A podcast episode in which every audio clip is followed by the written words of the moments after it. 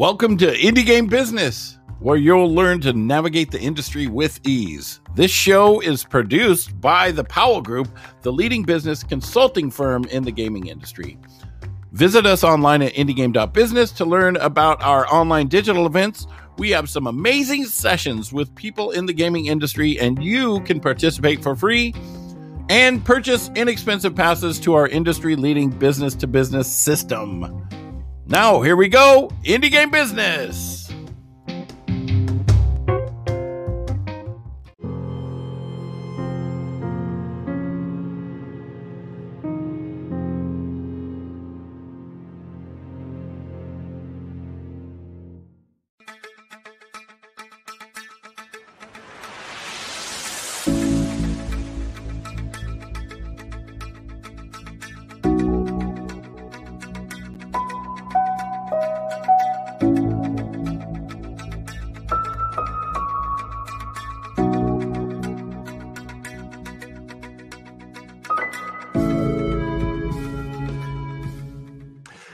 Everybody, and welcome to Indie Game Business. It is just myself and Pebs, our wonderful community manager, running everything on the back end today because Dan is dodging lightning storms down in Florida.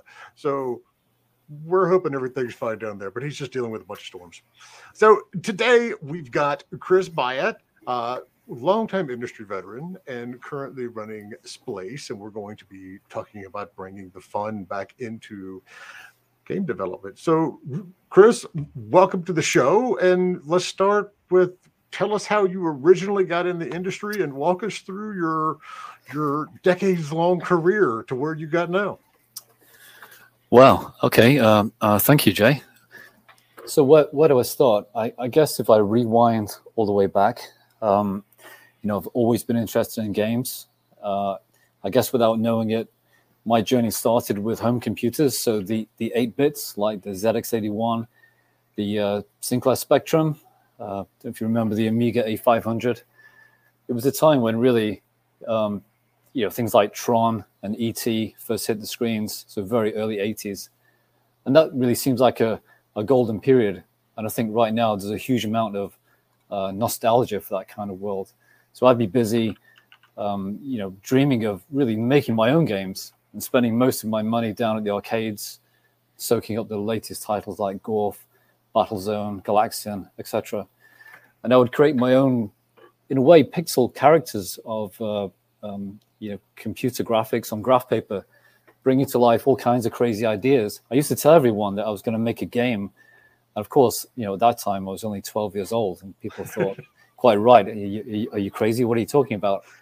But I guess you know th- things take a while to, to gestate and for the universe to coordinate things. And um, you know, fast forward to 2002, that's really when my gaming career started.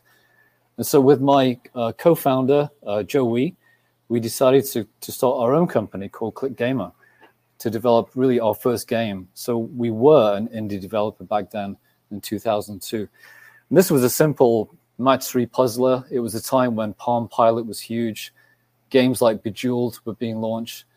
Very, you could say naively, we assumed that we'd we'd make a million dollars that year. And of course, you know, it just simply wasn't that easy. So we made a second game, but still it was linear progress. We needed something more. And that's really when we hit upon the idea that why, why don't we just sell other people's games? You know, we, we knew how to make them, but it, it wasn't really making enough money. We, we'd not really got the uh, secret formula yet for that hit game. So I started building really what was a sort of iTunes Connect, but for any make and model of phone. And this was a full self-service system on the web for developers. I think around 2004, 2005, we launched it. So developers they could sign up, they could sign the contract, they could upload their own, upload their own content, um, their own binaries, and specify what what game works for what phone. And from that point, genuinely the, the hockey stick growth started to appear. And each day, new developers would sign up and they would add new handsets and upload their binaries. And, and things really happened quite quickly. And I, I can say from experience, selling our, our you know, the, those early games where games were really full price. So 14.95 was, was a normal price for a game. So customers would come to our site, They would buy the game, they would sideload it via USB into their device. So these were really early adopters, uh, you know, the early days of, of gaming, so to speak. So uh, fast forward to 2007, uh, Steve Jobs was announcing the iPhone, and we knew that this was a holy grail, at last something that was revolutionary.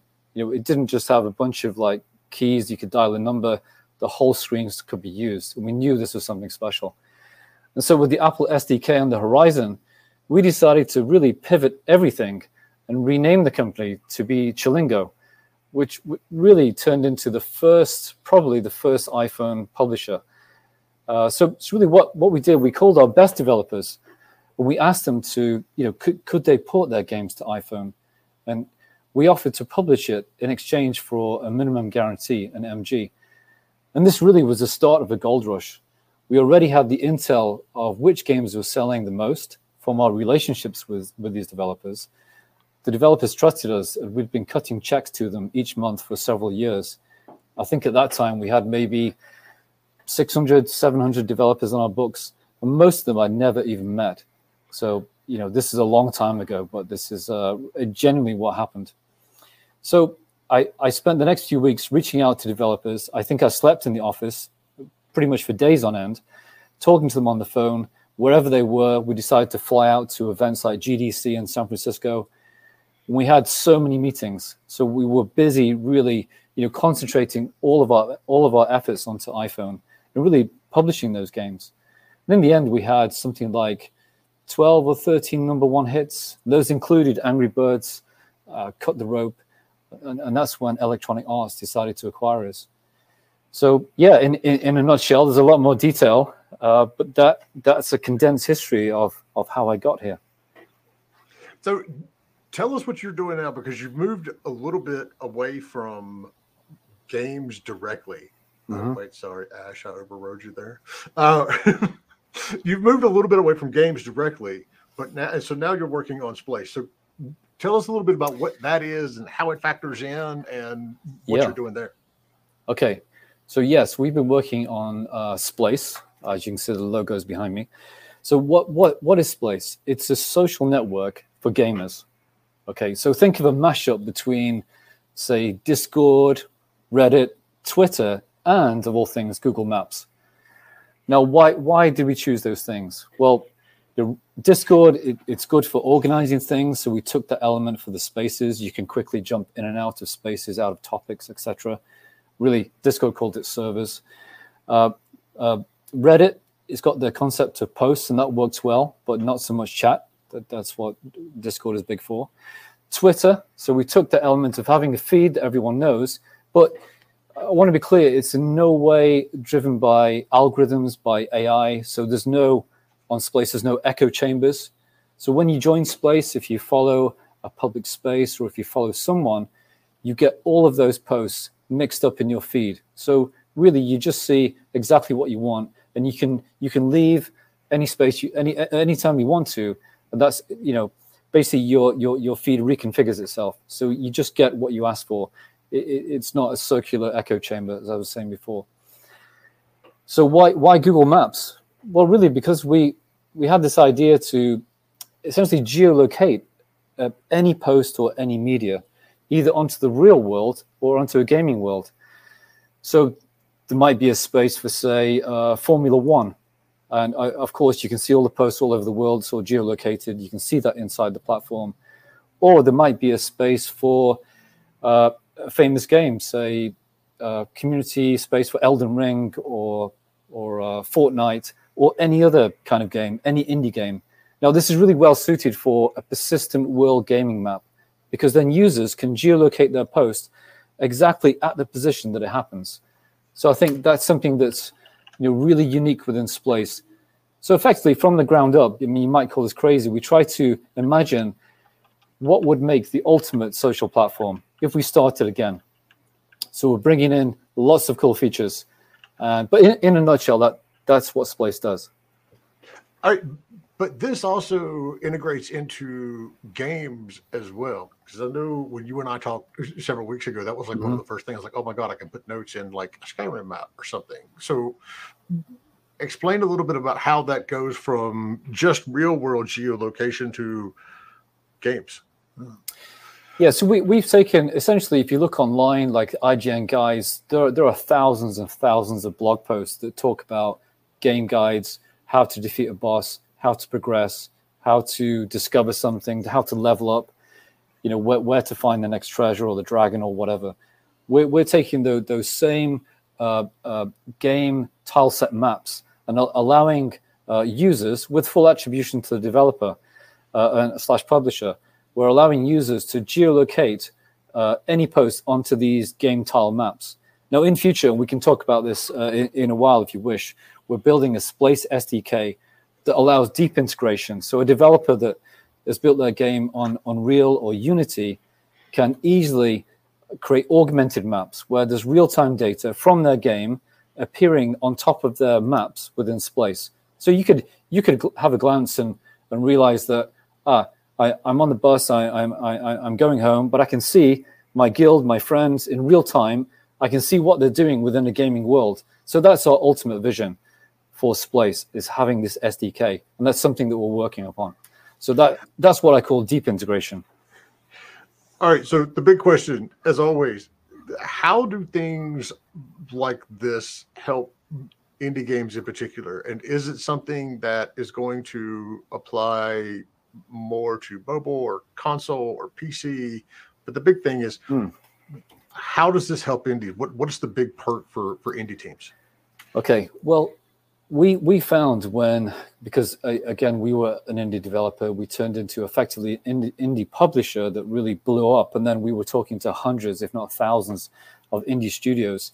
So really, day on day, my job would be filtering through content, deciding what to publish, and having hundreds of games of tennis multiple conversations in terms of like uh, uh, with indies, separate indies, polishing their games, trying to help them to, to edge their games forwards. So that's what I did all the time.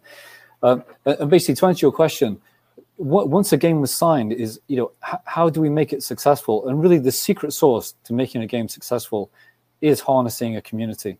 So really, with, with Splace, we've created something that we always wanted back in our days of Chillingo, whereby how can we harness community? How can we create one single destination where we could post all the game updates, we could gather feedback from users, you know, we, we can chat, we can do we can do everything we want to do and, and, and harness it inside one space. And really that we almost in a way I, I've sort of built it for ourselves, but I'm pretty sure it will apply to any indie developer, uh, publisher, game studio, uh, you know, game service company, etc. I mean, see it as like a, a, community in a box. So a developer can, can, set up a public space for their game or studio. They can just go to splace.world and create it now. So they can have a fully brandable uh, gaming space that once it's live, and it can be live within 24 hours, they can have their own structure, their own graphics. They can have about us game features, trailers. They can post into there, and then let let the community engage with it. So it's it's almost I have this vision of I, I, I don't think gamers have a true spiritual home. It's very fragmented across many platforms. So I'm trying to unify that under one one destination, one almost town hall. At a glance, you can see what's going on and where it's going on inside your game. So bouncing back to Chillingo really quick. Yes. Well, maybe not really quick. We're going to find out in a second. But okay. you are, I mean, you're humble about it, but you are one of the forerunners here of mobile game publishing. I mean, Chillingo mm-hmm. Was a force to be reckoned with back in the day. I mean, I yeah. remember because we would be submitting our clients you know, titles over there to see if. oh wow, great! Oh, th- th- thank you. I didn't realize that. Thank you, Jay. Yeah. So, over the years, how have you seen mobile publishing change? from you know back in the early the mid 2000s mm-hmm. up to where we are because I didn't realize it until you mentioned it but yeah we're looking at like 20 years of mobile game games now yeah um, yeah how have you seen that market change okay so if, if if I rewind time genuinely I would say that we were dealing with very small studios that were comprised of maybe just one person and that one person might have an amazing physics engine but actually, the rest of the game, the way it looked, the level design, there was nothing to it. No music, no sound effects, no UI, no no tutorial. And so in those early days, it was truly, truly indie. And, and, and really, it, it wasn't just you know back bedroom developers. We, we had small studios too, but as you as you move the clock forward through the years, that turned into bigger studios, and those single developers, if if they didn't get a hit, they had to join forces with the bigger bigger studios and work for them.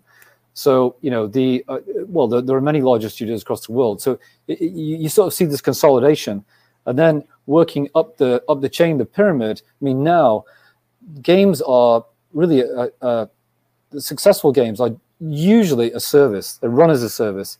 You know, they have they have a, a, lot of teams. It's like an iceberg. You just see the game, but underneath there's a there's a huge analytics dashboard and a whole cloud infrastructure that's delivering modifications to the game in real time, A/B testing, split testing, you know, cohorts. People talk about you know data engineers was never really a thing, but now it is. Looking at DAUs, MAUs, it, it, it's all about the data. Uh, you could say, okay, it's taking the fun out of the game, and you know that that's really what I'm about. I'm I'm a little bit against it because I think it, you can take it to the nth degree, but at the same time, it does have its place. It doesn't it doesn't mean that the game is bad, but what my my heart lies lies in the true indie situation of you know one or two people, small studios trying to get a game out. You know that that's where my passion lies because they don't have access to all this stuff. So I'm hoping that Splace will will will, will fit in with that, and and I think there's also a role for you know we, we don't want a, a, a world that's just freemium. I, most people are quite happy to pay, you know, for a good game that's been made with with with, with dedication and, and, and brilliance. I'm quite prepared to pay five dollars, ten dollars, you know, without any kind of nag, nag screens, without any kind of upgrades. And, and I think actually that there's a wave of those games coming back into the App Store, which I think is a great thing. But to answer your question precisely, over time there's been massive consolidation. It's moved towards the bigger studios, uh, large corporations, and data. You know that that that is the the sad truth of it. So, I mean, do you think there there is a spot for indie teams in mobile these days? With, without doubt, without doubt, because you will, a big corporation can never compete against the creativity of the world. Put it that way, because creativity is is is there for everyone, and some people are hyper creative. All it takes is one amazing coder to create a physics engine, one amazing artist to make an amazing looking UI and skin. And, and then you find that these teams, this is where I get really excited, these teams, if they can find each other, they can consolidate. You know, you've got this amazing coder with this amazing artist and a musician, and those three people alone can make, you know, the, the next contre jour, uh, the next uh, cut the rope, etc. You know, cut the rope started out just two, two, two brothers in a bedroom. You know, that, that's how it started. So, you know, amazing things are possible, but it's about bringing the talent together. And, and, something I saw just yesterday, and it's not like this is new, but it's good that I'm seeing it, it pick up momentum. So mm-hmm. there's a game coming out called uh, Moonstone Island. Uh, our friends over at Raw Fury are publishing it, but they had a, a note on whatever little ad I saw that they've done a collaboration with Terraria, and so they're going to cool. have characters going back and forth. And so we've seen a couple of those. There's some fighting games that do that as well. But I mean, that gets back into your collaboration thing. It doesn't necessarily always have to be everybody on the same studio. It's about working together with other studios to try to boost that stuff as well. Yeah, exactly. And we we did have a few games back in 2009 where they were cross pollinating the the characters just in the same way that you're talking about. And obviously, that's a very long time ago. But you know what? That went down really well with the audience because people are, you know, surprised and pleased that, that, that this kind of collaboration is happening. So I think what's really great in, in the indie community and, and actually in your organization, you know, the whole indie games business is that people are prepared to be like, you know, to competitive, competitively collaborate, which I think yeah. is really healthy. It's, you know, people are prepared to help each other, but at the same time, they're striving obviously for a, for a hit themselves because it's all about persistence. If you don't make money, you could go under and that's completely reasonable. But there's such an an amazing uh, sense of goodwill still in the indie community, and it's really nice to be back in touch with that. That, I mean, that's been my concern for several years. That because you know indie, I mean, mobile games in general have turned basically into spreadsheet factories. And I, I remember the first time I was at GDC and I asked somebody what they did, and he goes, I'm a data scientist. And I went, You're a what? That's yes, is that yeah. a thing now? A thing. But Mhm. you know, the concern is that they just get overwhelmed by so much of these analytics platforms and all this other stuff because we have those companies come to us on the consulting side and say, Hey, can you help us reach these developers? And I'm like, Yeah, absolutely can. But unless you teach these developers what they're going to use this for and how to do it, it's not going to do you a bit of good. And so it's good that you know you're seeing a bit of that indie game. And I'm I'm with you. I am totally up for paying flat out on a mobile game if it's good. It's good to see that that's starting to get a bit of a resurgence because Yeah, yeah. it's the more platforms you can work on, the more money you can potentially make. Exactly. So when we're looking at the mobile space in general, and now of course you know you're looking at you know PC and console too with Splace. Mm-hmm. What are some of the ways that you see teams can effectively bring together all these platforms and you know create one community for all of it instead of having everything splintered like it traditionally has been? Uh, as, to be clear, can I can I reference Splace again, or is that out of You- you- bounds? You're fine. Don't worry about it. You're Okay. Um, yeah, I mean, uh, exactly as I said before, you know, uh, the, there's huge fragmenta- fragmentation in terms of like you know streamings on on on on, on Twitch, etc., and you know posts and comments everywhere else. So really, what we're trying to do is, I, I I'm not in any way like getting ahead of myself, trying to say, look, Splace is going to compete with uh, Discord and replace it. No, I'm not. Currently, we don't have chat, but we can easily add that in future if the community wants it. But what what I do see Splace is doing is being like a, a, a unified hub to, to uh, number one to create organization. So you know there's, massive fragmentation on on Reddit. We talked about that. On, whereas on Splace, you could add if you were say creating a Formula One game, you, you could add a place for uh, racing drivers, another one for venues, another one for engines, and it all lives within your space, which again is fully brandable. So it has a great look and feel. So I think as, as a user, you know, you, you you're not you're not scared away by you know technical terms like you know setting up a server or creating a uh, a, a Discord this or, or or whatever. It's really accessible terms that we're using, and the whole UI look and feel is bright, is cheerful. It, it looks fantastic. So I, I think you know that alone makes it a special uh, uh, destination, and it, and it's quite easy for people to if they have a YouTube video or or a or a, a, a, post on Reddit, they can easily put that inside Splace. So you can click it, you can jump out to a window, you can read it, you can close it again. So again, it's it's having like a, a unified town hall, like a hub, an initial destination to land on to go, ah, what's happening inside my gaming world today? And it, and it feels natural, it feels comfortable. And we're avoiding all that kind of toxic stuff that's uh, that's happening in, in in in social media these days. Um, you know, we we've all we've all read about it, and it, I think people are tired of it. They want to go back to the glory days of, well, a lot of people do, of like MySpace, which is really, know, talked Oh about it before, like a, a, a golden age of uh, social media.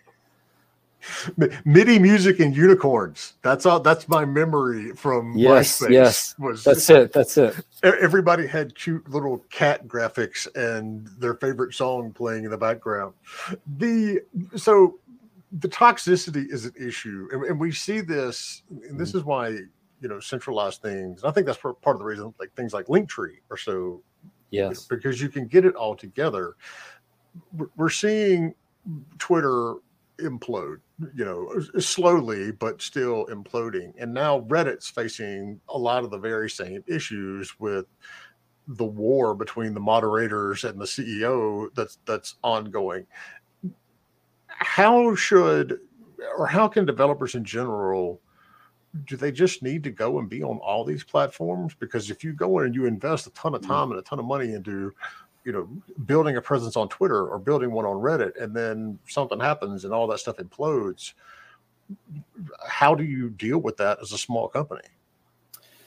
Yeah, there is that, and of- course, you know, re- resources, as you say, are are tight in small teams, so you need to pick your battles. But you know, I- if I was setting up a gaming company now and I had a new gaming release, then number one, I would immediately create a, a Twitter profile for sure. because it's a huge audience.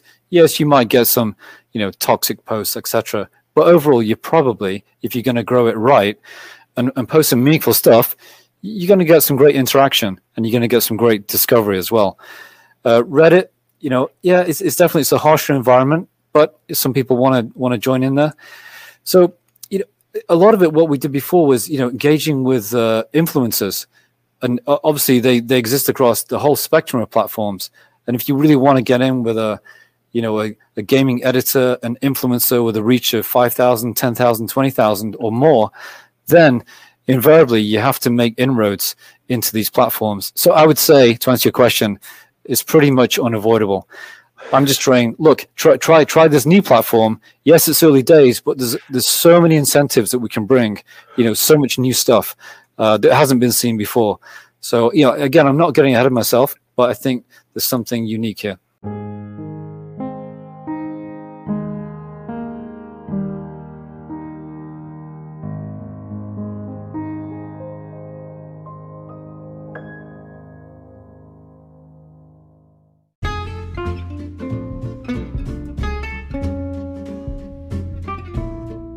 You have got to check out our Discord at discord.gg slash indie game business.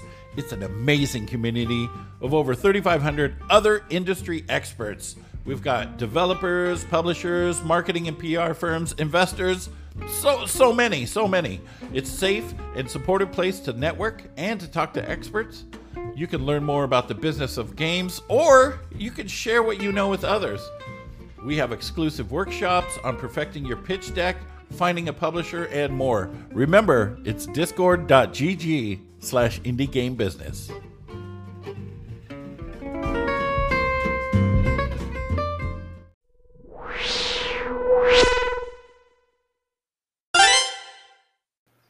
So, when you talk about bringing the fun back into all of this, talk about how you're doing that and what that's actually going to mean for these studios. Yes. So, um, you know, again, a, a, lot of the platforms, and, and, I think Discord is perhaps one of them. It's a little bit techy.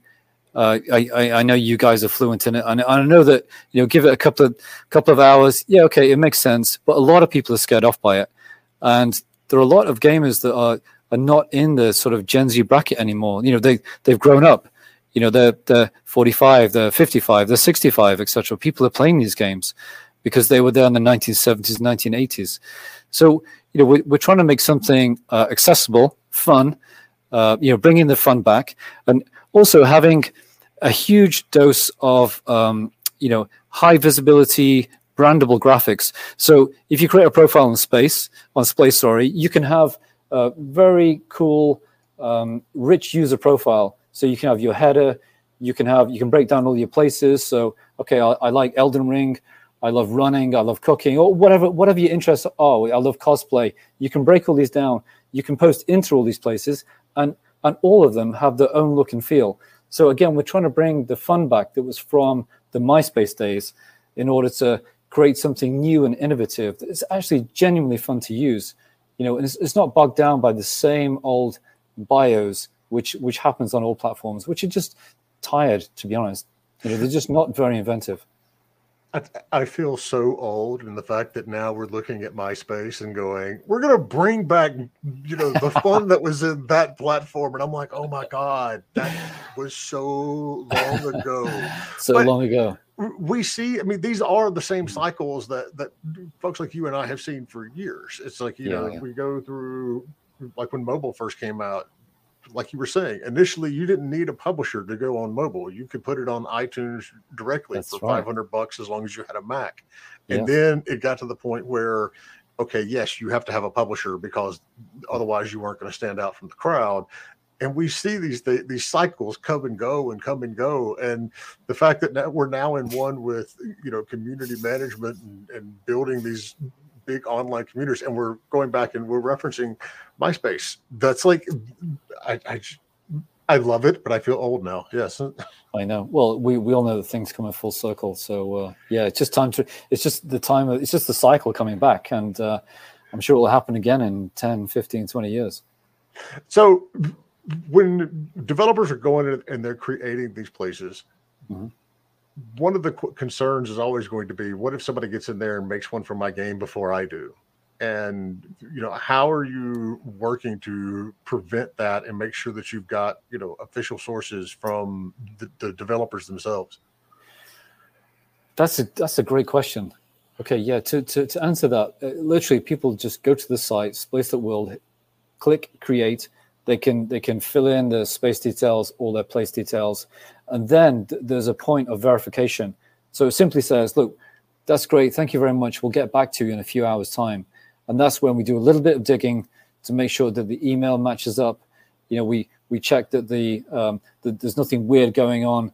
You know, we basically we're, we're looking for an identity identity exactly as you're saying, and if we get that, we're quite happy to proceed. And then we'll hit the button. They receive further uh, email instructions, and they then they can upload all their graphics, and it goes live. So we do have a very light curation gate in order to stop what you're saying, and and again, that, that's just for everyone's sake.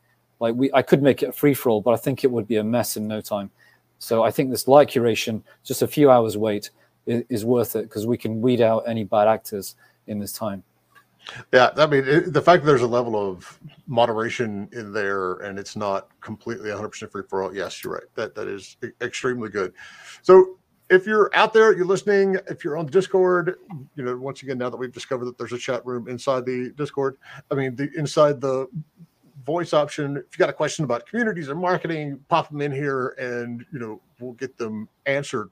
So, going back to the publishing aspect of it, aside from getting that community straight, you know, yes. what is one of the things that indie devs, especially on mobile, need to be doing to prioritize marketing day one for their game?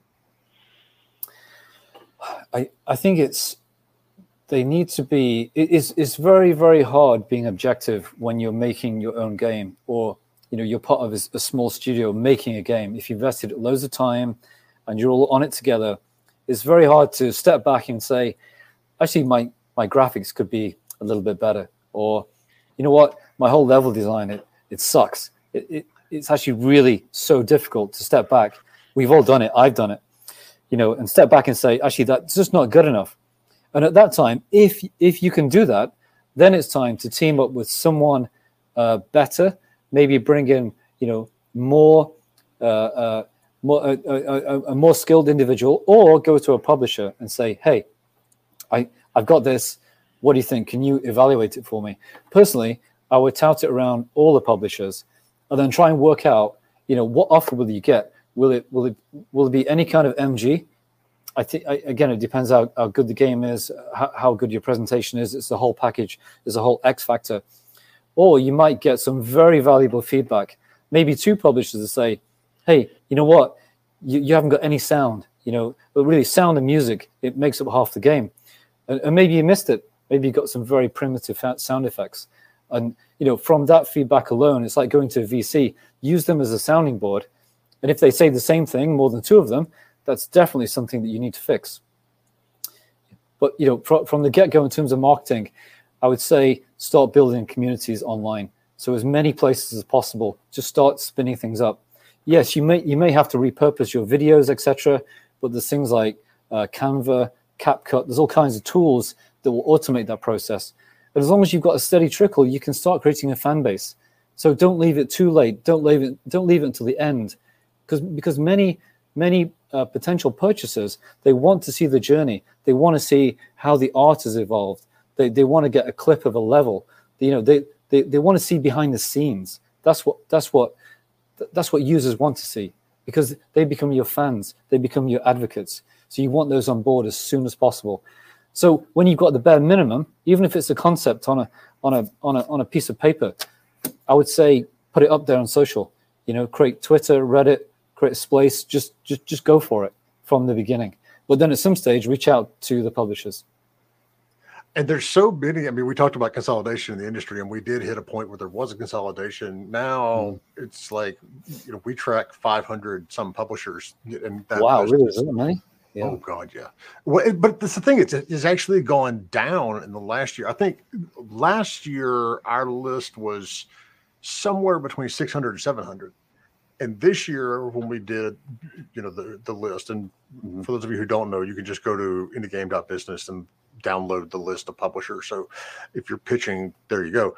But it had I don't know that it was as much consolidation as it was people just going out of business. That makes the, sense. Yeah. Because now we're sitting at between 500 to 600, but still the majority of those mm-hmm. are mobile publishers. Um, and, and that's what makes it so hard now for a lot of these teams to go out and pitch to everybody. The other aspect of it is so many of these publishers want – want the developer to be doing work that they're not set up to do. So you submit it and they're like, well, what's your churn rate? What's your, you know, DAUs and MAUs? And if the stats yeah, aren't yeah. great, they're just like, oh, no, we're not going to look at it. But it's like, yeah. that developer doesn't know how to do this. That's why they need exactly. a publisher. Exactly. And actually, that that's something at Chillingo that, that we never, ever did. It was, we, we would always, um, what's the word? Place decide to place a bet or not. So you know if, if a, a, game developer comes to us and we would never say well how many daus because basically it's already it's already a done deal. If it's already out there and they want us to take an existing game that if you know if they're doing that it's already failed. So we'd simply say well well no. So so the best situation is the game's not out. We're part of the journey. The best publishers will have have producers lead producers head producers and they give you feedback like for Cut the Rope, we we helped to polish that game over a nine month period. It was a done deal. A lot of work went into it by Chillingo. So you know those. I would say that my favorite publishers are ones that do that. They actually add value. It could be sound, graphics, level design, sounding board. The, you know, good quality production staff. You know, they can help you to polish what's a, a, a good product into an excellent product, and that makes all the difference really, if you can get your head above the water and get into the top 20, then you're going somewhere. But if, if you're not really there, then chances are just the big incumbents, the Clash of Clans, are just going to block you out. But still, there's still space for creativity, for invention, for really great original games. That that option is still there. So there's always hope. Do you think they should, especially because it is? I mean, it's if you get in the top 200 these days, you're you're getting somewhere because that top 20 is, God, it's like completely run by three or four different publishers. It seems like. But do you think there's a better space for indie teams on the premium side or on the free to play side or a mix or where does it where does it fall? I, I think if you're going to go free to play, you need your game mechanics, you know, your economies, your multiple currencies, the the the whole analytics platform needs to be there. Or you found a publisher that's prepared to go the long haul and plug their platform into yours, into your game, and then you've got a chance. So if you do that, yes, you can go the freemium route, and then maybe you'll earn a lot, lot of money. Maybe it'll be a hit. But I think if you haven't got that, you're not prepared to do it, or a lot of developers that we found is they see, and I see it the same way, is games are art. So if you start slicing and dicing and dissecting games, the that piece of art is lost. Um, and so what I'm saying is, if if you're prepared to stand by your guns, you have this amazing product that is a work of art, then we often found that the developers of those games just wanted it left intact, its integrity left as is. It's purely a one-off download that you paid for, and that was that, without any kind of pollution, without any kind of noise, and power ups and watch this ad and do this and do that. Now that it takes a lot for a developer to to come out and say it, but a lot of indies are actually like that. They stand by their guns because games are art.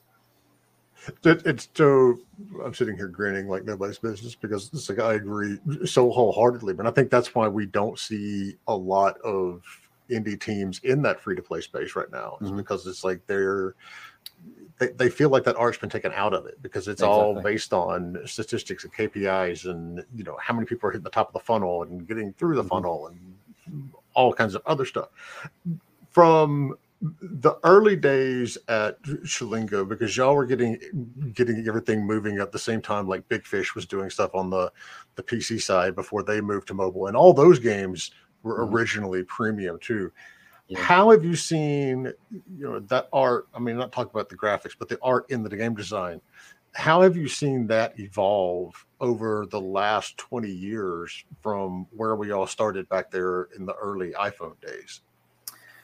Well, I think it's the same story, really. You know, uh, those very lucky indie developers that had, you know, I- incredible artists, you know, those games really stood out. So we launched one of the first uh, twin stick shooter games called iDracula that had amazing art, and it was really just just an arcade game. But people like, wow, this is amazing. There must be a huge team making this. But the developer, uh, a, a, Russian developer, I think they were called More Games. I think they're still around, and iDracula persists on the PC. There's a new version. You know, their artist is so so talented, but you know, generally, the art. To answer your question, the art back then was usually quite primitive, and you know, over time it's consolidated, and then again, the, the, these team, these indie teams are, are formed, they've joined forces, and then they become more powerful. They turn into, you know, the the studios of the future Actually, 11 bit games is another one. We published mm-hmm. Anomaly. I think they probably learned a lot from us and they turned into a publisher themselves. But the, their, their quality bar is absolutely incredible. They release some of the most outstanding games for mobile, you know, for PC on Steam and console. So, you know, they're, the team that they've created now is really world class. It's it's it's AAA, but but at the same time, you know, guy people fresh out of college now could get together and say, you know what, let, us make a gaming studio. I've got a great idea. I need an artist, I'll find an artist. I need a musician, I'll find them. That could be the next big game in the future. We just don't know. So, you know, again, I, it always gives me a great pleasure to say there's, there's still hope to, to, to, to really create something amazing. And if you really want to, make a lot of money doing it. But I think you really have to love what you're doing the most. Don't just chase the dollars because you know, it, it, doesn't tend to work that way. I, I, tell students all the time: if you think you're going to get into this industry and get rich, yeah. I have a whole you know lecture for you because that's not. Yeah. Yes, it will happen occasionally, but that's not what you you have to absolutely you need to love, love this industry. And, and yeah. going back to the cycles, it's, so it's funny that you mentioned iDracula because uh-huh. you know you look at one of the biggest games last year with Vampire Survivors. That is basically a twin stick shooter, and the graphics aren't that fantastic. I mean, you right, could have okay. dropped that game mm-hmm. in the early '90s in something, and it it would have fit. So we do see these yeah, cycles yeah. come along with the art, whether it's the art style or the design or anything else. Now, no offense to the Vampire Survivors, but the, they got they won that BAFTA award for best game design, and I was like, "Oh, fantastic!" Wait, what? there's there's one of the most. I guess you could say it was a very tightly done game design yeah, because it's mm-hmm. not fancy in any ways. You run around and you auto shoot and you're right. That is one of those scenarios where you can say you can still get two or three, four or five people together coming straight out of school and make something. It's a matter yeah. of taking that to the next level and getting it to be successful on the market. And that's where a lot of the challenge comes in too. Exactly, that's it. And I think if you're talking to a publisher, you know, just make sure that you don't give away any rights that you don't want to. So maybe if the game is really good, you're going to stand by it. You know, don't give away merchandising rights. Don't give away porting rights. You know, ha- have have a cap on the period that the game can be published for. Have some targets, some metrics. It's so easy to be brainwashed. You know, so easy to think, yes, I've got somebody that really believe in my game, but actually, the piece of paper they send you has got all kinds of pitfalls. You know, and I, I am always really wary uh, about that. We we try to be very fair and say, well, actually, you know what? It, it could be great, but there's a downfall. But actually, you know, if you really want to do it, then I would like the Android rights. And I, I'll be explicit and ask, you know, but there's a lot of things hidden in contracts these days. It's funny that you mentioned that because I just finished recording our newest online class that is going to go in that goes into detail on right. ha- how to evaluate your publisher and your contract. And it talks about all of that stuff. So it's all very fresh cool, in my cool. head right now. Yes. Yeah. But yeah, I mean, you, you actually, you never know where it's going to go. It may blow up. So you, you want to protect yourself and, and, and make sure you're in it for the long haul and things just don't get, you know, taken away from you. It, it's one of those things that I always warn developers about, but I see it happen all the time. And I, on one level, I get it. You know, they get so excited because there is a publisher interested in in their game, and they Yeah, yeah. will sometimes tend to get tunnel vision at that point. It's like, okay, we have to do this deal, and you That's step right. back and you go, no, no, no, no, no, no, you really, you really don't want to do that deal, and and here's why. It's one of the hardest things for some of these developers to to face because they've wanted their game to be successful. You know, it's their baby; they've made it, Yeah. and they have to face the fact that maybe that publisher isn't the best fit for them, regardless of whether or not or how interested they appear to be. Yeah, very true. I mean, at, at the very least, just just get just get another opinion. You know, at least one. You know, don't just go with the first one you see. Yeah, yeah, definitely. But but still, it's an exciting time to be, you know, in the gaming industry. Things continue to grow. The mobile market is vast. Everything is growing. So you know, it, it, it's it's a pretty good place. So, what do you feel is one of the biggest warning signs when it comes to a publisher? Because it's like you know, yes, we list them all in that in that uh, publisher list we have, but we do want you to go and do your own research. What should what's one of the biggest red flags that you've seen over the years when publishers are approaching indie devs? I think it's very easy to get sucked in, as you said. And what, one of the big red flags would be, and of course there are many, would be if if the publisher uh, hands you the piece of paper and then says, you know what, I, I need an answer. Um, we, we've got other games in the pipeline. You know, I, I need an answer tomorrow, next week. Any kind of deadline, I'd say is a bad one because the publisher should be prepared to sit back and actually uh, have confidence that their offer stands up, you know, to to to scrutiny, and, and that takes time for, uh, especially an indie, you know, to maybe talk to a lawyer, to to discuss it with their family, with with with, with their with their team, with their studio. It, could take a week. It could take more. So don't start badgering the indie and saying, "I need an answer." And if somebody does that, I'd be super super wary. I'm not saying every time it's going to be a disaster, but just be aware of those you know pressurized boiler situations where you go oh my god i have to make a decision um, yeah because you could you could make the wrong decision so just be careful and we've seen one would think that with all the digitalization of you know with online conferences and we've literally got better access to publishers and developers than we've ever had between Mhm. twitter and discord and everything else.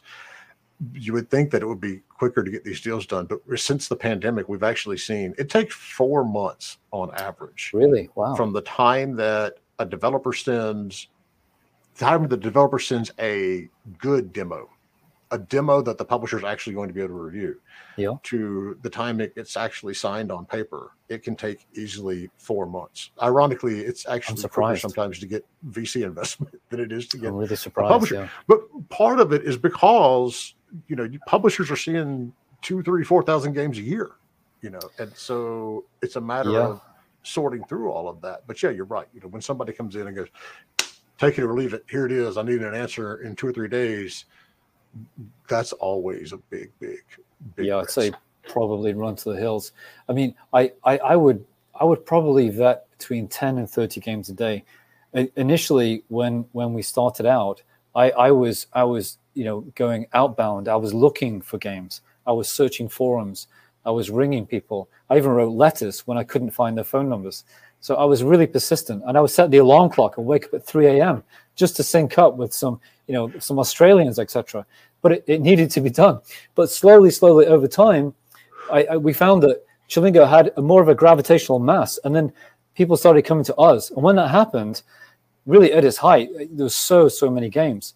But I would do my best, at the very least, to write a good email back to say, you know what, this is just not ready for any kind of publisher yet.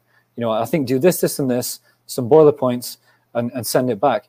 So I would have, I would say, hundreds of email threads backwards and forwards going on all the time. And some developers would send me two or three games over three years. And then on the fourth game, after all this feedback, I you know wouldn't charge anything for it. I'd just be giving feedback.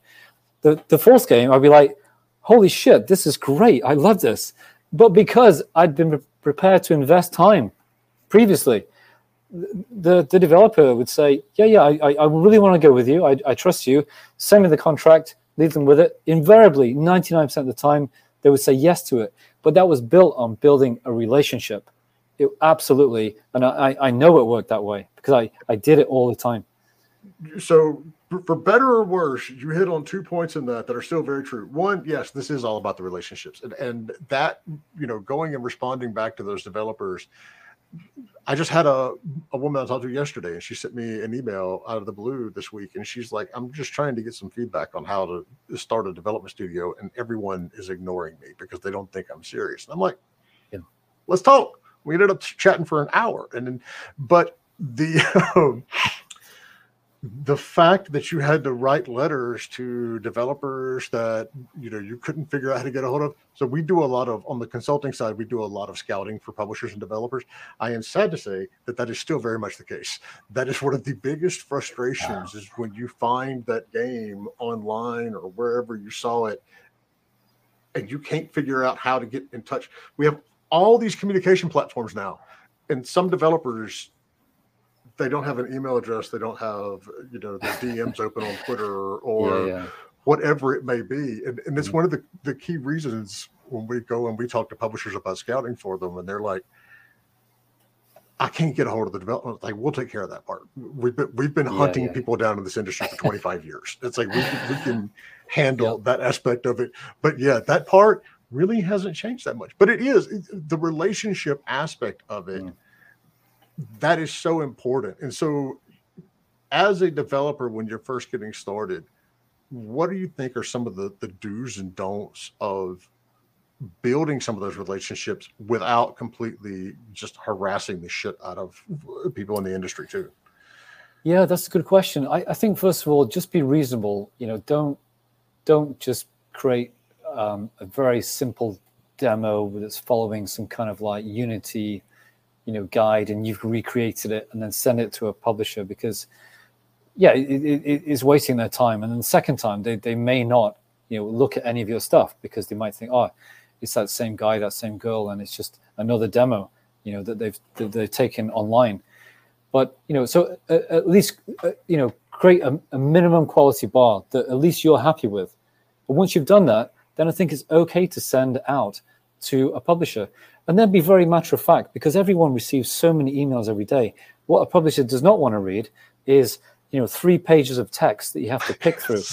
You know, so just just bullet points. Say I'm enclosing my game. I'm from you know uh, Portugal. I've been building games for two years or not at all. This is my first game. I really appreciate some feedback. It, it works. You need to you know you need to use it on a test flight to try it. I'll send you a copy. Here's a video, and here's the main bullet points. So you know, again, like you're contacting some kind of fund, just just keep it down to the bullet points. So you might say, uh, yeah, I've done I've done one level. I, I you know I need to do better art. I need to source better graphics. I need to you know get find a musician, etc., etc. So you know have the pluses and, and have the negatives, which is the things that you're going to build, and then at least you've sent it out. And actually, you know what's really satisfying is you know down the line, if you hear nothing back, that that publisher, that person reaching out to you to say, "Hey, really, really well done on on, on that game. I'm really sorry that I, I never followed up."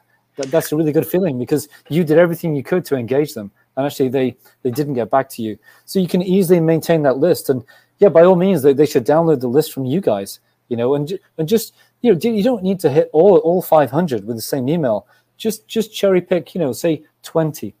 Stick with 20 where you like the look of the names and you've read the quick bio and you think, yeah, yeah, that's for me.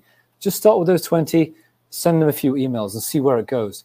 You don't need to go crazy. You can always move on to the next 20, you know, in, in the next iteration, but just see what comes back. And we've got a related question here from Jonathan on LinkedIn. Isn't it important to also address the unfortunate truth that lots of first time developers have almost no chance to get a publisher interested? Building a portfolio of successful projects seems high value. Well, without a doubt, if uh, you know a, a, developer were to ping me and say, "Hey, we, we've created two hit games before. Would you like to see the our next game?" I'd be like, hey, yeah, by all means, you know, I would hold, hold the coffee that morning and dive straight into the game. But it but it doesn't mean to say that I would ignore, uh, you know, a, a, another game from a, a back bedroom first game developer. It, it simply isn't that way. I I admit you're going to move up the queue without doubt, but that that that's simply that's just human nature. You know, I, I think that's unavoidable. So having a portfolio, yes, it adds a lot. And, and actually, if you're if you're a lone developer, you can also send your CV with with even you know artwork from college. I, have employed people, graphic designers, where it's simply hung on their portfolio from from effectively what what's uh, you know an uh, high education school. But if you're prepared to take a bet, then you know with some tuition, with some guidance, they turn into you know great great artists as well. So uh, people will give you a chance. You just need to reach out and also have have that positive mindset. the positive mindset is the hard part many days in this industry. It, but it, it can get hard. I, I, I agree, but you have to maintain it day on day. You know, it's it's a whole secret thing. You don't start thinking, "I don't want this." Just think what you do want, and and really just see it every day. The uh, I agree. It's it's not impossible as a first. I mean, we look at a lot of first time developer things. Yes, it is much easier if you've had a hit, but even if your first game never got seen by anybody and it's something that was on itch.io, don't discredit yep. how valuable that is because it's that getting the game to a point where it's actually finished and shippable. That last That's five percent that is yeah. so important that so many developers yeah. don't make it that way. If you've published anything, you're ahead of a lot of developers in the industry, whether it was successful or not. So it's simply true. showing the fact that I can actually get a game done. Yes, you're right. Yeah, sh- shipping is a really big deal, and yeah, most developers they they don't usually uh, attain that status. It, it's hard to do. I mean, shipping a game is so complex on every level, especially if you're a one man band or a small team. You know, it really takes all the energy out of you. But you know, everyone is is is, is seeing the the end of the rainbow in the distance, and you know that that's what we're all striving for trying to create some something great that you believe in and having fun while you do it because that's the other exactly. thing the, the, day that you get up to work in this industry and you're not enjoying it anymore go work somewhere where you get a, re- a real paycheck because that's the that's yeah, the yeah, big yeah. difference it's, it's very much a passion fueled industry so all right that is right we're wrapping up here. Give us the big plug on Splace. Tell everybody where to go, and we'll get you know everybody signed up, and, and we'll be going on and making new and wonderful communities. Great, thank you. So yeah, I, I implore all you indie devs out there, studios, uh, uh, gaming companies, go to splace.world, simply create a profile. You you've got access immediately to your own profile that you can configure that only you can post into, or you could put posts inside any number of public spaces. And if you don't see the space you want, just click on create and we'll make it for you. So it's super easy. It's something there for everybody and it's highly configurable. There's lots of lots of benefits. And don't forget, if you have a gaming world map, you can email that to me and we'll integrate it inside your space as well. So your users can geolocate onto your gaming world. It's really cool. It's something you should try. I'm, I'm tempted to put Ash up here full screen because she's got you know the cat in the screen with her here. So um, I'm not going to do that, Ash. I'm not. I'm not going to you know thrust you into the limelight. But everybody, Chris, thank you. It's awesome. We're very excited about this, and we're going to put a space up there as well. And so I'm going to probably put Ash on that because we're gone for three weeks. I'm going to be on vacation. Plus, I'll be at Indigo or First Playable. So if you'll be at either one of those conferences, stop by, give me a wave, say hi, um, and then we'll be back. And I think that's it for today. Thanks, everybody. Thank you.